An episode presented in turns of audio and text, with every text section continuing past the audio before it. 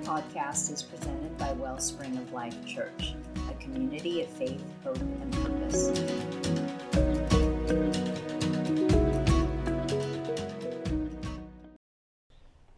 It has been said that the closer one gets to the altar, the more likely it is for one to become a missionary. Now, I'm using that term in its broadest sense, not traditionally with one who goes to the deepest part of the jungle of South America or to some remote region in Africa. If Jesus Christ is in you, then you bear a message to be shared. Amen? If Jesus Christ is in you, then you are a missionary for him. In Isaiah chapter six, there you go. In case you were wondering. The prophet is, is touched by a burning coal from the altar, and as a result ends up saying to God, "Lord, here I am, send me." Church, when the opportunity comes to serve our Lord, when that opportunity crosses our path, we should be sure not to not miss that very opportunity. No matter what the call to service may be, if the call comes from God, we should surrender to that call. The Bible start the the chapter the sixth chapter of, of Isaiah starts off with, "In the year that King Uzziah died." In that year, the Lord gave Isaiah an extraordinary vision of himself. Obviously, Isaiah needed this very special encounter with the Lord. Why this was necessary is not specifically stated for us, as we're not told. But I think one thing that we can safely assume, Isaiah's faith needed to be strengthened. Do you ever find yourself needing to be strengthened in the Lord, in your faith? This is what I think is where Isaiah is. He's needing to be strengthened. He needed to know beyond any doubt who the Lord is and the extreme importance of the message that was being given to him. Now, let me just pause real quickly.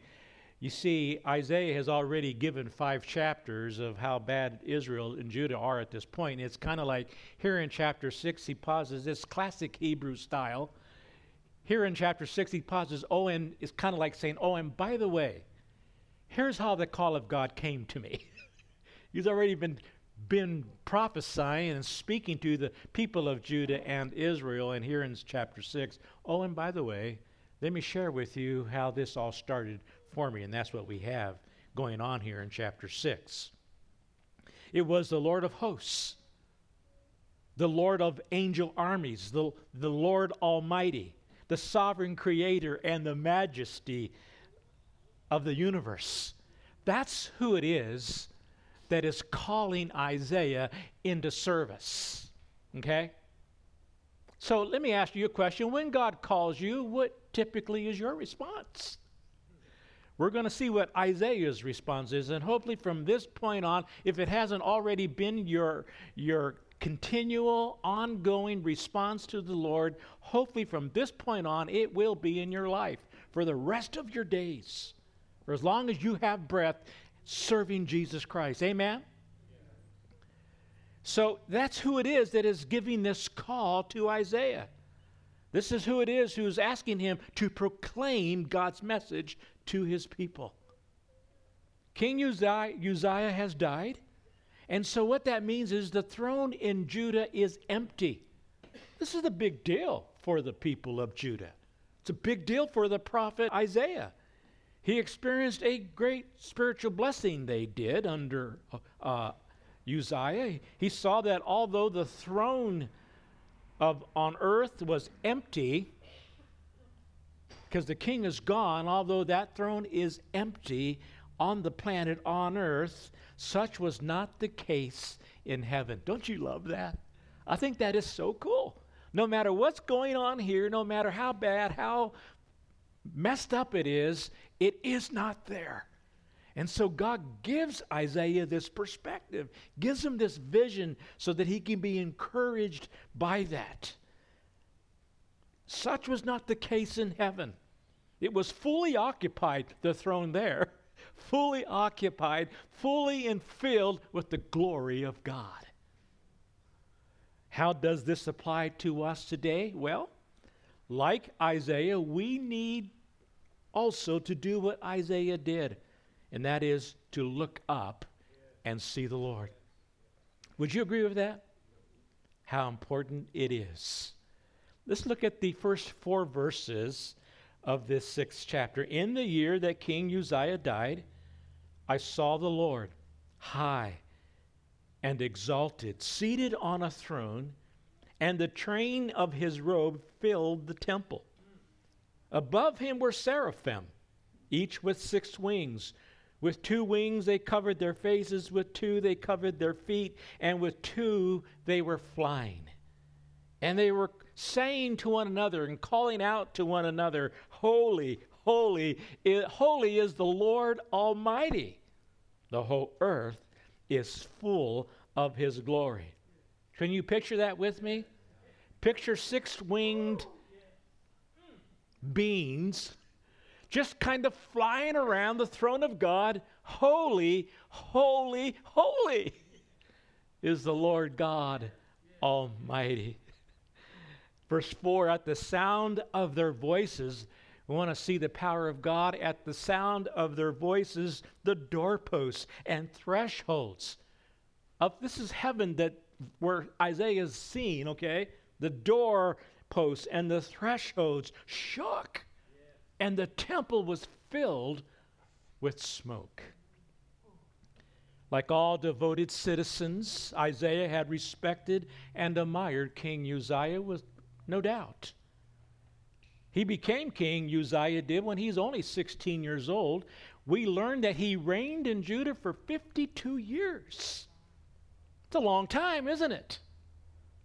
sixteen years old, reigns for fifty-two years, and Second Chronicles twenty-six verse four tells us, as it did for all kings, it was either bad or good, but for Uzziah, it says he did what was right in the eyes of the Lord. And so Uzziah had become very powerful, and under his leadership, the southern kingdom attained extreme wealth and success, unlike any since the days of Solomon. Unfortunately, toward the end of his years, Second Chronicles became powerful. His pride led to his downfall, and he was unfaithful to the Lord, his God, and entered the temple of the Lord to burn incense on the altar of incense. Uzziah made the mistake of offering, going into the temple, and taking upon himself that which only the high priest could do. Okay? He's, he's so full of pride, so arrogant, he totally ignores that and goes in to take it upon himself. Again, only the priest could do that. When you read about that in Second Chronicles, it lets us know that the priests who were present when he did that confront him. Hey, what are you doing? You can't do that. And in his pride and his arrogance, is basically saying, is I'm kind of filling in the language here, says, who do you think you're talking to? At that moment, he is struck with leprosy and ended up dying in that situation. A leper. Ended up having to be separated from all other folks, put away somewhere, and ended his days as a leper. Folks, disobedience to the Lord is a serious thing, not to be taken lightly. And so it says, in King Uzziah died, in the year that happened, is what where, was where we are. Isaiah realized that though the nation had prospered materially, it was in terrible condition spiritually. Does that sound familiar? The economic growth and temporary peace were nothing more than a mere veneer that covered a nation with a wicked heart. What was going to happen to Judah? God lifted Isaiah's eyes from the situation, from himself even, and from the people to the throne of heaven. I love that. Oh, how we, God's people today, need that kind of experience and encounter with the living God. We're so busy looking around here and getting caught up with all of the stuff, yeah. all of the craziness and yeah. all of the junk, and, and it takes us down with it more than we might even care to recognize or, or admit. Yeah. We need to get into that place where we are looking up and seeing and beholding our God in his majesty and in his glory and in his power. It changes everything. Perspective matters, don't you think? So I re- I, Isaiah realizes this, and God lifts his eyes from this situation. Helps him get his eyes off of himself and off of the people and off of the stuff, and he's seeing the throne in heaven. There might be confusion and unrest on earth, but there was perfect peace in heaven. God was seated in majestic power and in glory.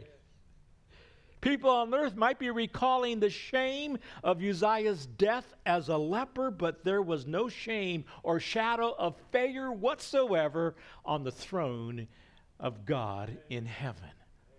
Not even close. Rather, the seraphim were saying, flying around and saying, "Holy, holy, holy is the Lord." Interestingly enough, in John chapter twelve, where Isaiah, this portion of Scripture is being repeated in John chapter twelve, we are told that there's a bit of a theophany taking place right here for Isaiah. What do I mean by that? John lets us know in John twelve that Isaiah literally saw Jesus Christ on the throne and in his glory. John twelve, verses thirty-eight through forty-one, if you don't believe me, you can read it. He sees Jesus. Do we need to see Jesus or what? He was on the throne of heaven, being praised by the seraphim. His royal robe, his robe says it, filled the heavenly temple, and the house was filled with the smoke of that. Scholars tell us that that smoke is speaking to and pointing to God's anger against the sin that existed in Judah, which I think will be made a little bit more clear here in a little bit when we see what Isaiah's response is. Okay? So we're told by the scholars that this smoke represents and speaks to, is pointing to God's anger against the sin, not against the folks, against the sin that the people are committing that existed in Judah. The word seraphim, you guys, means burning ones. Interesting, don't you think? Suggesting a burning purity and zeal for the Lord. Perhaps their presence suggests the burning, consuming fire of God's holiness in, um, in his ability to execute his justice and judgment. In appearance, the seraphim were apparently kind of a little bit of a human look. We we are told that they, they've got faces and they've got feet and they have voices. The different part is they've got wings and we don't, right? They're, these seraphim are not robots, church. They're not programmed to say, "Holy, holy, holy." They are superior creatures of incredible intelligence who are so, hear me now, so captivated with the one who is holy, the one who is so amazing that they don't leave day or night. They're just there in the presence of God. Oh, that God's people would learn, yearn and desire the presence of God and want to be it and not leave it like that. Here's the deal. The more we read in his word, the more we walk in his path, the more we hear his voice, the more impressed we will be with him, the more we will want to be with him. I believe that to be an undeniable truth. The more time you spend with him, the more time you will want to spend with him. The more time you don't spend with him, the less you will care about spending time with him. The Lord Almighty is seems to be, to me, Isaiah's favorite name and term for God. He uses it at least sixty-five times in this book. Yeah. It actually means the Lord of heaven's armies. Yahweh, in other words, is the God of holy warfare. The God who opposes sin and defeats the enemy. Isaiah needed to realize this very fact in a day when Judah appeared to be on the ropes, if you will, ready and about to go down for the count. As the seraphim cried out in verse four, the power of their voices shake the very foundation of the temple. Even the doorposts and thresholds trembled. What's the Lord doing here? Why is that whole happening? I think he's giving Isaiah a vision of his power and his presence. Seeing this would remind Isaiah of God's awesome power and ability to execute justice upon the earth. God could get her done, is what he's letting Isaiah know. This is, I think, a good practical lesson for Christians today. When the day is dark, we're being encouraged here to lift our eyes, to look up to heaven, and through eyes of faith, see Christ on the throne. I love that. What more comfort could you and I receive in a faith act acted out like that? Yeah, it's messed up here. Man, the circumstance, the situation, the event, the events that are taking place, the things that people are doing is so bad. It's so dark. But we can lift our eyes and be encouraged because of whose we are. Yeah. Because of who's in control, the sovereign one, the Lord of angel army, the heaven's armies. Amen? Yeah, yeah. If that doesn't boost your faith and encourage you in your walk, I don't know what will. You see, I think it's interesting to note that it was when Uzziah died that Isaiah saw the Lord. Not till then. Interesting.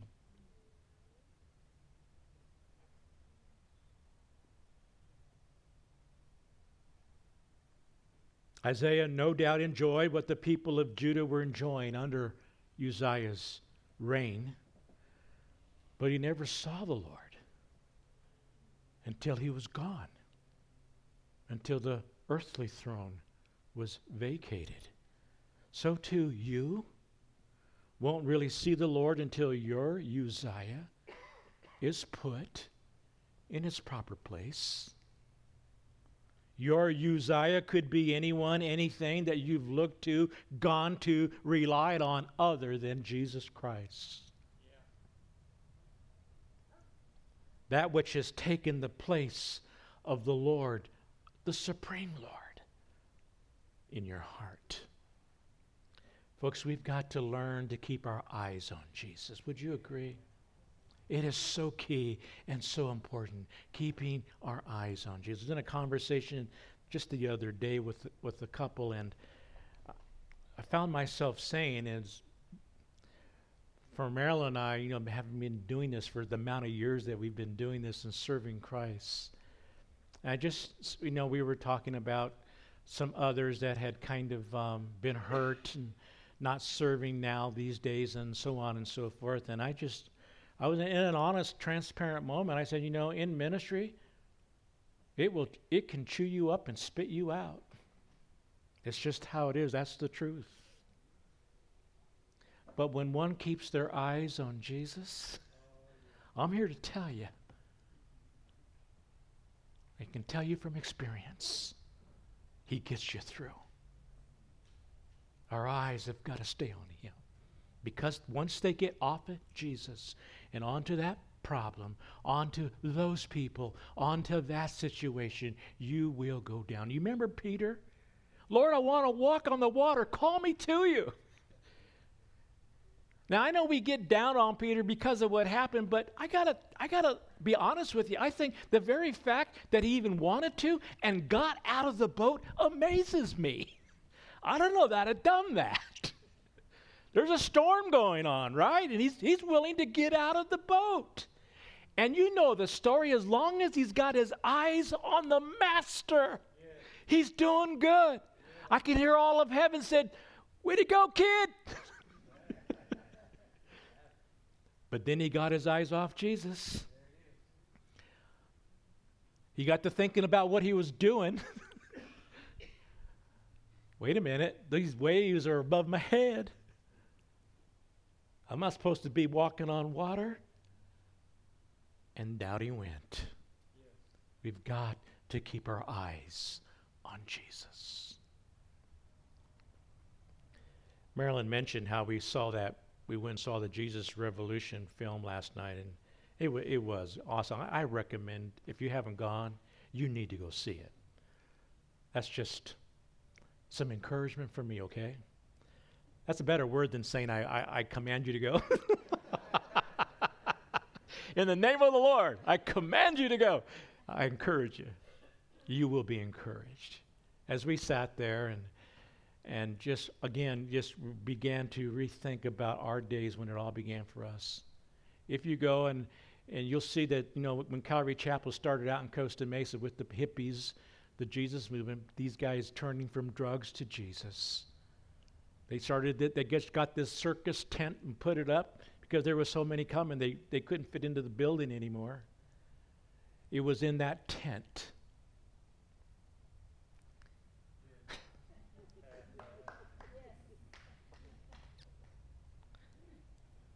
nineteen seventy-two, that God got a hold of my heart.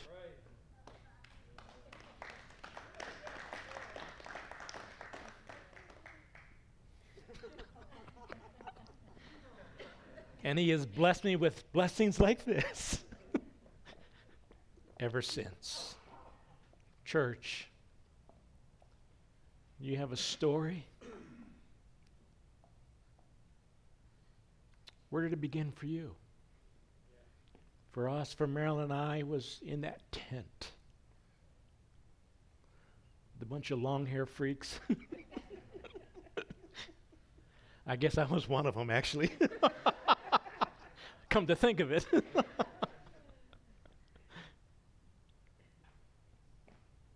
But Jesus showed up, and I got my eyes on him, and they've been on him ever since. forty-five years we've been serving Jesus. Folks, it pays to keep our eyes on him.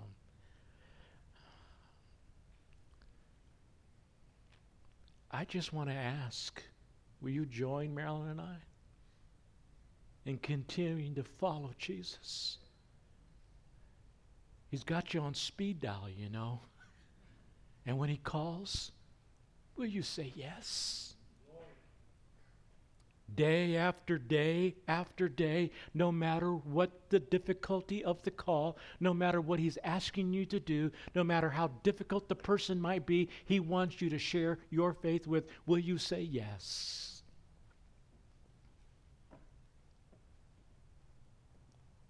I plead with you. Join with us in serving Jesus and saying yes. And keeping our eyes there and looking up.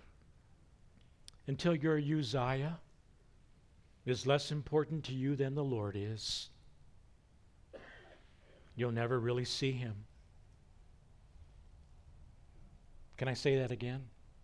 Unless your Uzziah, whatever it is, becomes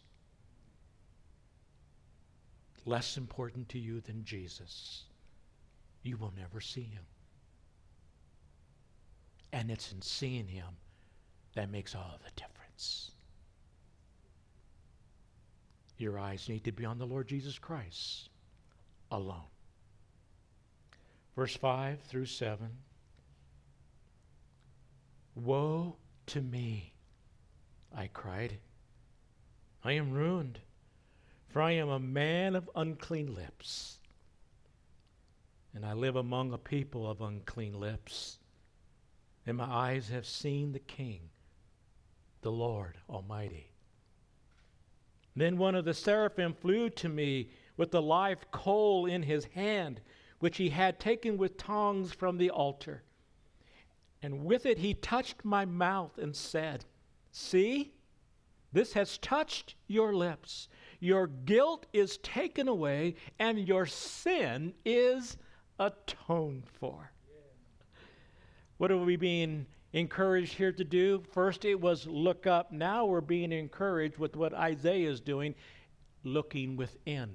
Because when we look up, we will see Jesus. When we look within, we will see the real us. You, are you tracking with me? Isaiah takes a look within, which is the result of what seeing in him. And all of a sudden, wow, I'm like way, way, way off from being anything close to the glory and majesty of what I've just beheld. Yes. And the result is an evaluation, if you will, of our own hearts. When Isaiah saw the Lord, he instantly realized that there were problems in his own heart. Thought all was well in his life. He was doing really good. I'm certainly not like them, and I'm not like them. I'm good. Until he saw Jesus. Yeah, Ooh. Yeah.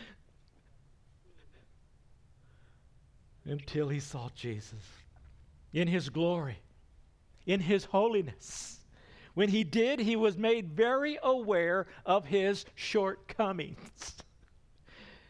Now, you guys remember in chapter five, Isaiah had six woe to those in that chapter. Remember that? Woe to those, woe to those, woe to those. Here in chapter six, it's not woe to those, it's woe to me. Yeah. I love that.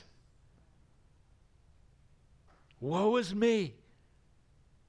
That's always the way it is, church. When a self-righteous rabbi saw that his own righteousness, which he thought was pretty good, was but garbage next to the glory of Christ, he became a believer and became the Apostle Paul. Yeah. When Peter realized who Jesus was, he fell down in his boat and said, Depart from me, for I'm a sinner. In Revelation one seven, when John saw the Lord on the island of Patmos, he fell down as though he were dead, it tells us. Isaiah did not cry out, Woe is my neighbor. Here in chapter six, he cried out, Woe is me. And he thought at that point he was a dead man. The smoke, the anger of the Lord, the glory of God, woe. Until we are able to see our own condition, our own failures, and our need for repentance before the Lord, we will never, ever really, truly come clean. When we're, when we come face to face with who He is, and who and what we are, it will produce humility and confession. When Isaiah confessed his sins, he mentioned his unclean lips. Isn't that interesting? Of all the things that he mentions in his seeing God in his glory and then seeing his shortcomings, he talks about his lips, his mouth. Of course, unclean lips are the product of what? An unclean heart, right? Perhaps Isaiah specifically mentioned his lips and the lips of the people among whom he lived because they were not using their gift of speech like the seraphim were using their gift of speech, crying, "Holy, holy, holy is the Lord," giving him praise and honor and worship due his name. Perhaps instead, profanity, complaining, gossiping. We can go on from there, couldn't we? I'll stop there. I think you get the idea. Isaiah realizes that he could not faithfully serve the Lord unless he was prepared and cleansed. God met the prophet's need. Don't you love that? Our God is good, isn't he, Kenny? He met the prophet's need. He sent a seraph to cleanse him with a hot burning coal, not to torch him, but to bring healing and cleansing and to build him up. As the coal touched the area where Isaiah was plagued, it wasn't to burn again, as I just said, but to lift him up, to get him to a place where now God has a tool, has an instrument, has a mouth to speak through. Please note that true worship ought to lead to witness and service, church. Yes. Too many Christians, I think, want to hold on to a spiritual experience with the Lord rather than be prepared to go out to share the Lord with others. We just want to keep it all here and enjoy it to ourselves. So we need to look up and see the Lord, and we need to look within and see the real us. And then thirdly, we need to look out to see the needs, is what we find Isaiah doing. Look at verse eight. Then I heard the voice of the Lord saying, "Whom shall I send? And who will go for us?" And I said, yes. "Here I am. Send me." Everything to this point, folks, was all about preparation. Now God can call Isaiah and use him to proclaim his message, his word. The prophet, hear me now, folks, is no longer wrapped up in his own needs. He wants to do the will of God. He is no longer burdened by sin. He has been cleansed. He is no longer discouraged. He knows that God is on the throne. Now he is ready to go to work. To serve. Notice that Isaiah doesn't passively say, well, you know, if you can't find anybody else. I kind of hear Igor's voice, don't you? Yeah. If you want, I guess you can use me. No. You see, in the original text, it indicates that he's he's kind of like jumping up and down. Behold me. Don't look over there. Here I am. Look at me, Lord. It's kind of like the enthusiasm of a first grader who's got the answer. He can't stay in his chair. Teacher, teacher, call me. Isaiah's waving his hand and saying to the Lord, look at me. I will go. Send me. You can count on me. I'm all in. How can I not go? I've seen you. I've been touched by you. I'll go. I'll serve you in any way you've called me to serve you. I'll never forget it. You know, fast forward a little bit from nineteen seventy-two and just coming to Jesus in that Calvary Chapel tent, Costa Mesa, California, with all those other hippies. Since God calling me into ministry, both Marilyn and I. And um, as a part of that, believing he wanted me to go do some Bible college, which, you know, I was not real excited about. I, I wasn't the greatest student in high school, In fact, in high school, I don't think I ever did one report. You know how you got to do those book reports and stuff? I don't think I ever did one. So here I found myself in Bible college having to do reports. I go, oh, man. It, it, it caused me to be a prayer warrior. It really did. Calling out to God like you wouldn't believe. Oh, how I need you now. Wish I would have paid attention in high school. It's during that time. So catch the thing here. I'm, I, I'm saying yes to God, and I'm excited about it. I'm enthusiastic. I want to go get prepared. I can hardly wait to get through Bible college so I can get out there and start doing it, right? Yeah. I'm in a church service. It actually happens to be the church that I was a kid went to. I've gone back to that church. I'm in there, and we've got a guest speaker that day, and his name was Tony Salerno. I remember his name, and he does one of those things that so many of those guys were so apt to do. He gets up there, and he says, um, I believe God's sending me or directing me in a different different direction. I'm go- not going to preach the message I prepared to preach. I'm doing something different. I heard that so many times. So I'm sitting there, and he gives a little thing, and he, he where he's working and moving toward is an altar call. He feels God is leading him to give an altar call to those who had said no to God. Not necessarily in salvation, but in the opportunities he wanted them to do, in the calling of God, in in a mission.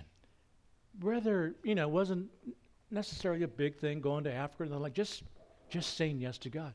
Now, in the church that morning, on that Sunday morning, there was maybe four or five hundred people. So I'm thinking, as a young Bible college student, excited about serving Jesus, what, three or four? Maybe, tops. Remember that? Anybody remember? So, you know, and then again, everybody starts off that way, right? Then it's...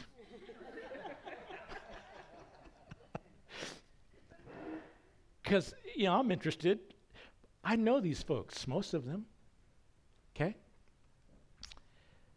I was, I was shocked, literally shocked, when I looked up and saw forty to fifty people had come down front who had said no to God. And I can remember sitting there thinking, how do you say no to God? As if that's even an option.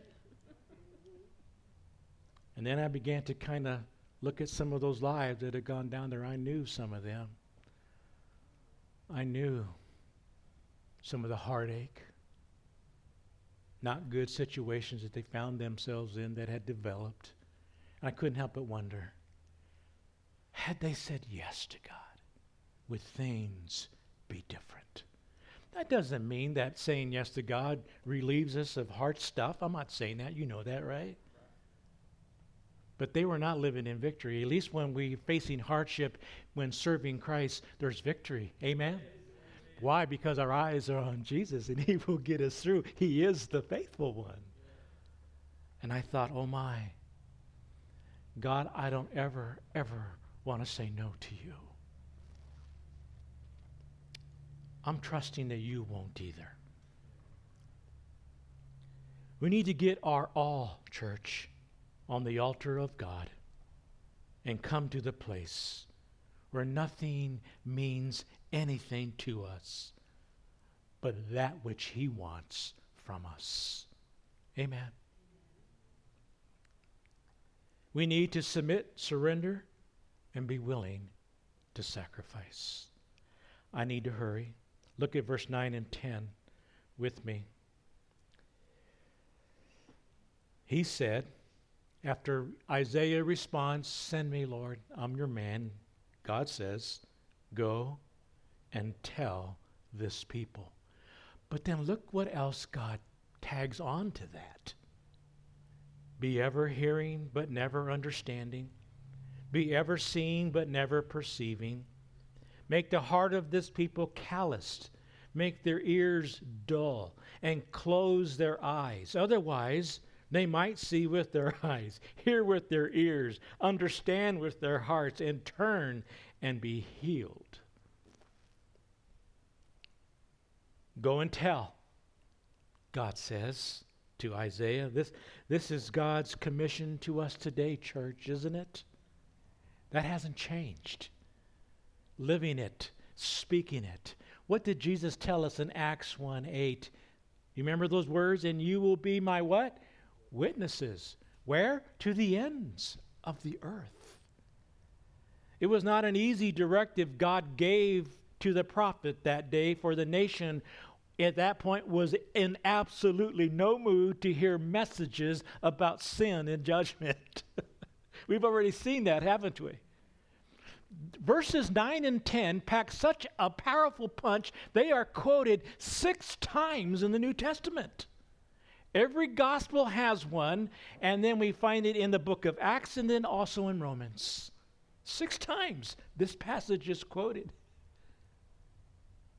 The obvious question begging to be asked here is, God saying that he deliberately blinds people and condemns them? Is that what he's saying here? No, not at all. And here's where we need to really pay attention, because this would be true for us as well, every single one of us in this room. What he is saying is that the Word of God will do one of two things in all of our hearts. It will either set the captive free or make the captive even more of a captive. It will have a hardening and blinding effect on those who will not listen or yield. It's been said that the sun that melts the ice also hardens the clay. What a great saying that is. I think we can assume that many of the people were faithful in their worship attendance. They regularly heard the word of God, but their repeated hearing was not leading to understanding or change. Instead of truly listening, their minds were wandering about, no doubt focused on themselves. They may have even witnessed God working in the lives of other people, yet they never perceived that they themselves needed a work of God in their very own hearts. Simply stated, when they attended worship service or heard the word of God being taught, instead of being energized, they became sleepy. Instead of their hearts being softened and opened, they became closed and hardened. Instead of becoming more interested in the things of God, they became less and less interested, apathetic, and complacent. In the process, their hearts became more and more callous towards God.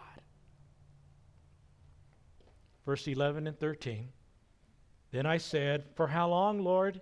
And he answered, until the cities lie in ruin and without inhabitants, until the houses are left deserted and the fields ruined and ravaged, until the Lord has sent everyone far away and the land is utterly forsaken.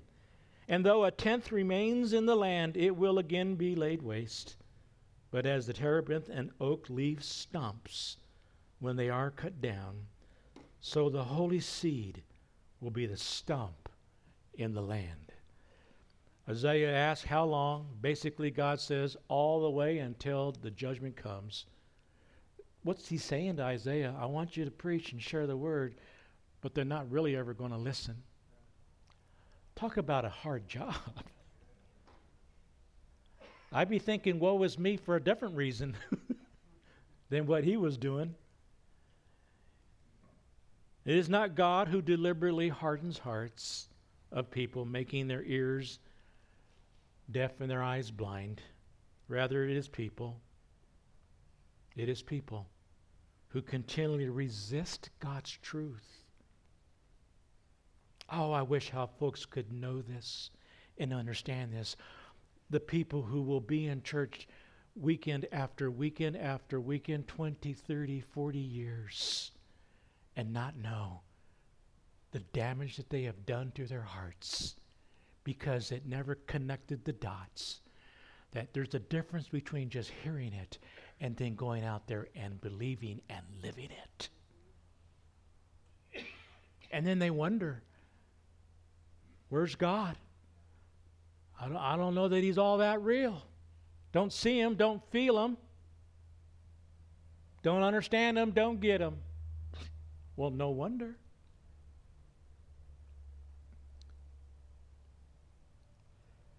Rather, it's the people who continually resist God's truth. It is the stubbornness of people's hearts, their repeated refusal to hear the word of God and not surrender their lives to Him, that dooms them not accept, to not accept the wonderful salvation or the transformation or the plan that He so graciously offers. But even still, this is just astounding, really, but even still, there is hope. Even after a chapter like chapter six, following what we saw in chapter five last week, there is hope. The Lord will save a remnant, it says. A tenth of the people. Even though the nation will be removed and sent far away off into captivity, this prophecy applied immediately to the captivity, but it also pictures God's dealing with the people of Israel in the last days, when a remnant of Jews will believe during the tribulation period. Isaiah pictures the nation as a tree cut down. The stump remains, and a new shoot can grow from it. In chapter eleven, verse one of Isaiah, this stump relating to their Jesus Christ. Oh, there is hope, church. How great is our God's grace. Amen. So when Isaiah walked out of the temple that day, he was no longer a mourner. He, he, he was a missionary. In the broadest sense of the term, he was not merely a spectator, he was a participant. Isaiah had seen the Lord, he had seen himself, and he had seen the need. Knowing that God was on the throne and that the Lord had called and commissioned him, he was ready to share the word and to be faithful no matter what. I would say a worthy example for us to follow. How about you? The one request of us is not that of intelligence, ability, or skill, but that of surrender. God simply calls us to be available, surrender to His call and to His mission. Once again, will you join us in that? No longer just living for ourselves, but living for Jesus. And finding, like we saw in Philippians, that that is where the true joy is found. In choosing Him, keeping our eyes on Him. Like Isaiah, are we willing to be sent? Whether it's across the street, across the ocean, around the block, or around the office, are we willing to be sent? Are we willing to spend our lives being spent in the service of our King, our Lord, and our Savior? I hope your answer is like the first grader. Look, Lord, here I am. Send me. Send me. Use me. Father, we come before you this evening, and this um, this message has been something dear to my heart, I think probably connected to what Marilyn and I experienced last night, just being reminded of your goodness and your faithfulness. Yeah, there has been tough times. Yes, there has been difficulty, there has been bumps in the road, but I can truthfully say it has been worth it all. I can truthfully say that I said way back then in seventy-two, not having a family yet, but would be someday, that remains true to this day, along with Joshua. I stand and say, as for me, in my house, we will serve the Lord.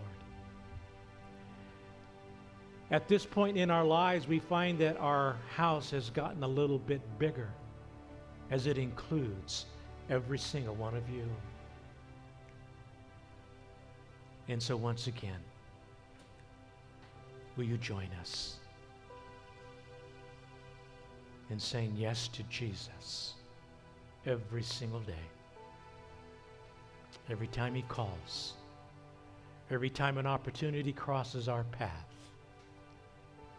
we'll not tell the majestic one,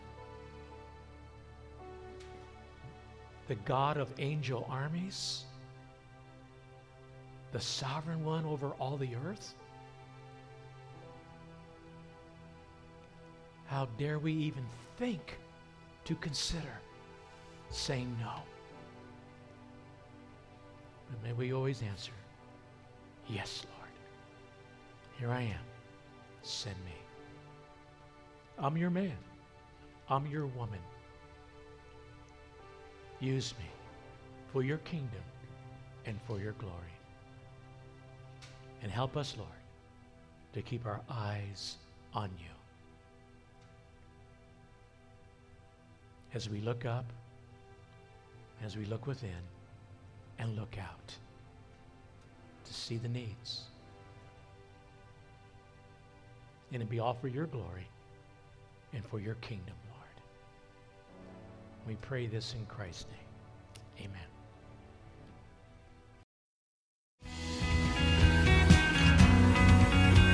Thank you for listening to this message by Wellspring of Life Church in Western Colorado.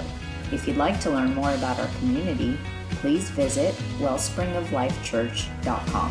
So I will lift up